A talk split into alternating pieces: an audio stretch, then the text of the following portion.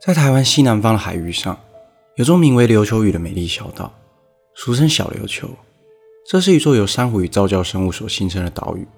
由于地理位置的关系，四季如春，气候温暖宜人。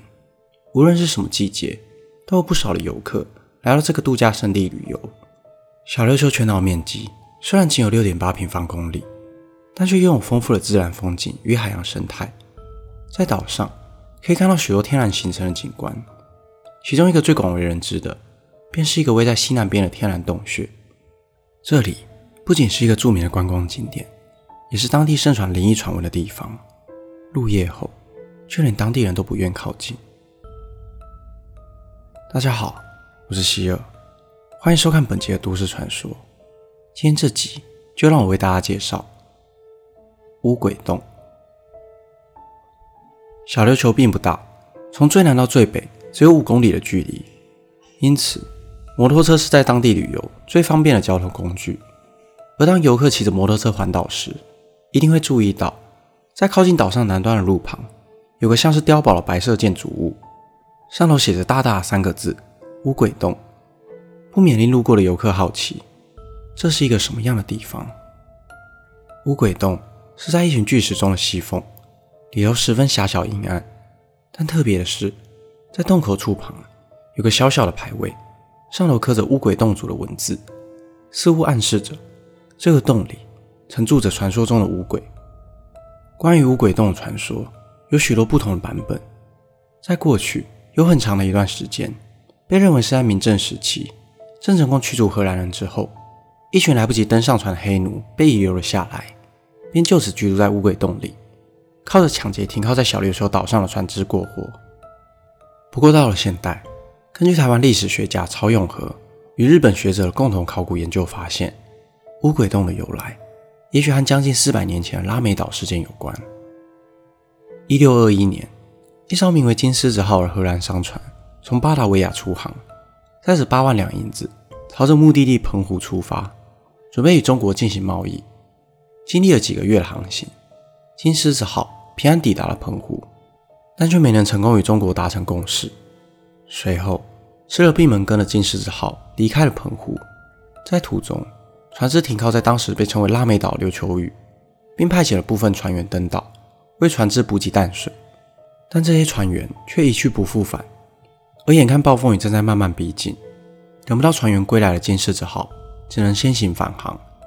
当时的荷兰人早有耳闻，岛上的平埔族有猎人头的习惯，因此荷兰人心中也有底，那些失踪的船员恐怕早已遭遇了不测。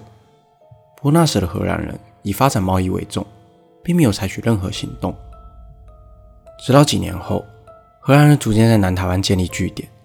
稳定的根基了荷兰人，便决定展开平定计划。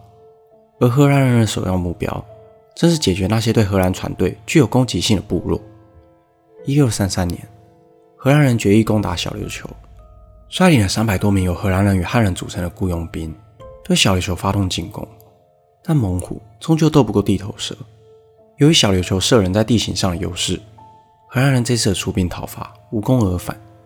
不过，因为这次的行动，荷兰人在小琉球岛上发现了当年金狮子号失踪船员的遗物，以及过去曾有去无返的商船残骸，因此更坚决了荷兰人平定小琉球的决心。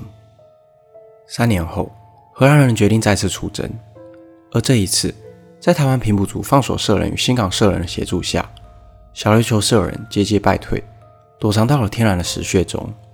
当荷兰人找到小琉球射人的藏身处之后，随即封锁了洞口。断绝了所有粮食与水源，并在洞口引火，试图用浓烟将人逼出。数日后，四十二名受不了炙热浓烟的小琉球社人从洞里爬出来投降。这时，洞穴里已经没有任何的动静。荷兰人走进洞穴里查看，共有两三百具被烟熏的焦黑的尸体堆叠在这狭小的洞穴里头。而这个小琉球社人最后的藏身之地，正是如今人们口中的乌鬼洞。根据热兰遮城日记记载。岛上原先有一千多名小琉球社人在此生活，在经过这次惨绝人寰的灭族事件后，小琉球社人几乎所剩无几，其余幸存下来的老弱妇孺则被安置到其他地方被迫劳役，终其一生再也没有回到小琉球。这个生活了好几代的岛屿。过了几个世纪，这段历史逐渐被后人遗忘，直到1946年，国民政府才将乌鬼洞整修成为风景区。伴随着观光产业的蓬勃发展，小琉球也成为了热门的旅游胜地。关于乌鬼洞的传闻，才会慢慢的被人们提起。多年前，曾有一群大学生趁着暑假相约到小琉球旅游。白天，大家在岛上度过了悠闲的时光。待太阳下山以后，大家在美丽的星空下骑车兜风。骑着骑着，便经过了著名的五鬼洞。这时，有人提议想进入五鬼洞一探究竟，其他人也没有意见。于是，一行人便偷偷来到五鬼洞的洞口前。夜晚的五鬼洞一片漆黑，和白天相比是截然不同的风景。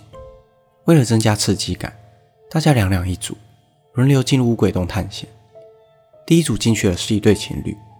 一开始，两人显得有些紧张，蹑手蹑脚地走进洞里。但不过两分钟的时间，两人便走了出来。两人表示，里头确实什么也没有。接着，轮到了其他人，大家都走得非常顺利。气氛也从原本紧张的氛围下慢慢变得欢乐。后来轮到最后一对男女，两人照着有人给的路线指引走进乌鬼洞。由于大家都进行的非常顺利，因此两人并没有感到害怕的感觉，一路上边走边嬉闹着。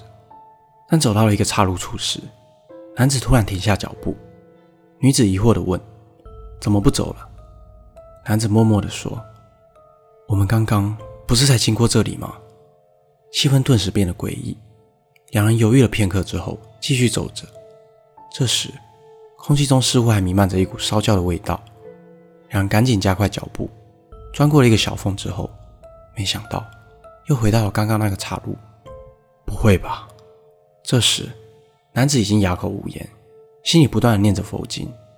最后，过了十几分钟，绕了好几圈，两人才终于找到阶梯，回到地面上与友人汇合。朋友们立刻上前关心：“你们怎么走了这么久？我们都准备进去找你们了。”两人只是回复：“里头真的很难走。”并没有再多说什么。结束探险后，大家回到民宿吃着宵夜聊天，但男子表示身体有些不适，便先回到房间休息。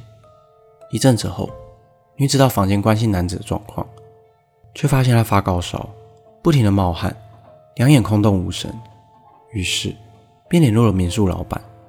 这时，民宿老板才得知，他们偷偷跑去乌鬼洞夜游，便拿了一些退烧药，还有一个护身符给男子挂在身上。随后，男子才逐渐恢复体力。民宿老板问男子：“你们在乌鬼洞的时候，是不是有说了什么不敬的话？”男子仔细的回想，在进入洞口前，我点了一根烟，抽完后便随手一丢，并没有采吸。听完后。民宿老板交代他，明早记得去乌鬼洞道歉，并把烟蒂捡起来。隔天一早，大家陪着男子到乌鬼洞诚心的道歉。而神奇的是，道完歉后，男子的心情瞬间感到轻松许多，原本苍白的脸也恢复了气色。结束了这趟小琉球之旅，在回程的船上，其中一个朋友问男子：“你昨晚真的把大家给吓坏了？当下到底是什么感觉啊？”男子回答。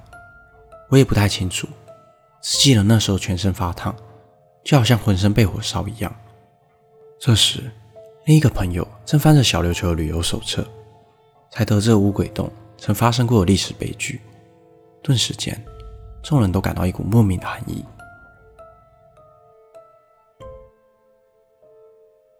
本期的内容就到这里。